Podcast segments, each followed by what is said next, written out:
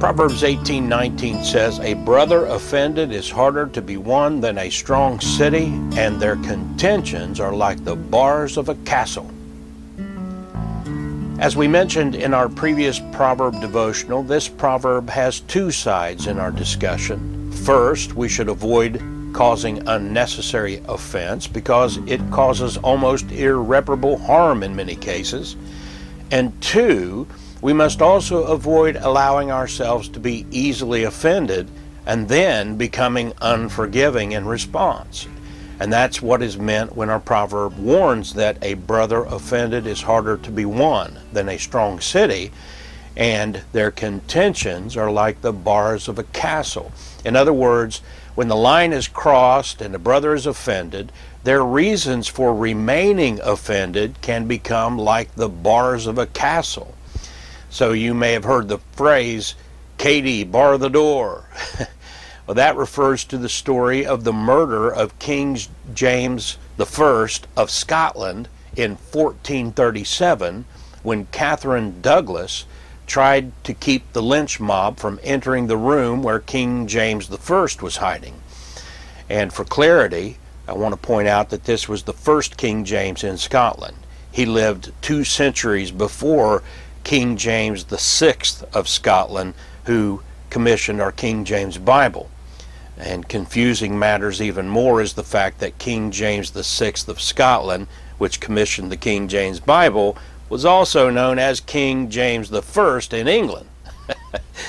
but if you can keep this straight, the first King James in Scotland, who lived in 1437, was locked in a room, and Catherine shortened to Katie in folklore, couldn't find the bar.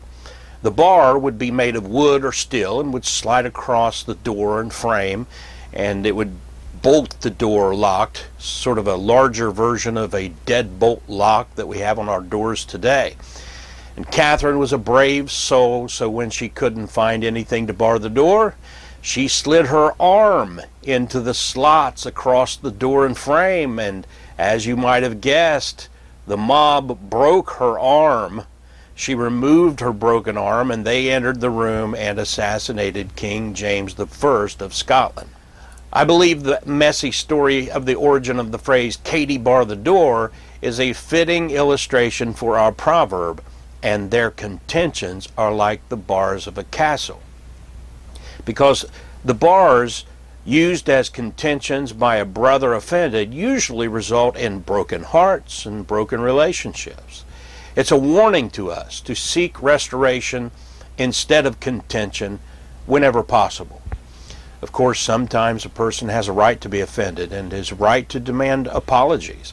But when you've been offended and the offender is repentant, it's time to remove the bar and work toward reconciliation before all ties are irrevocably broken. Uh, on the other hand, if you are the offender and you seek reconciliation, um, but the other person isn't interested in reconciliation, well, there's nothing you can really do about it.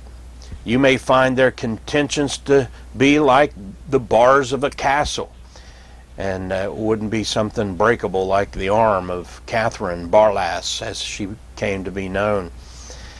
And if you don't want to cause further damage, the thing to do in that case, when someone is just not in the mood to hear you and will not uh, listen, then it might be time to just back off, walk away, and take it to the Lord in prayer and give it time.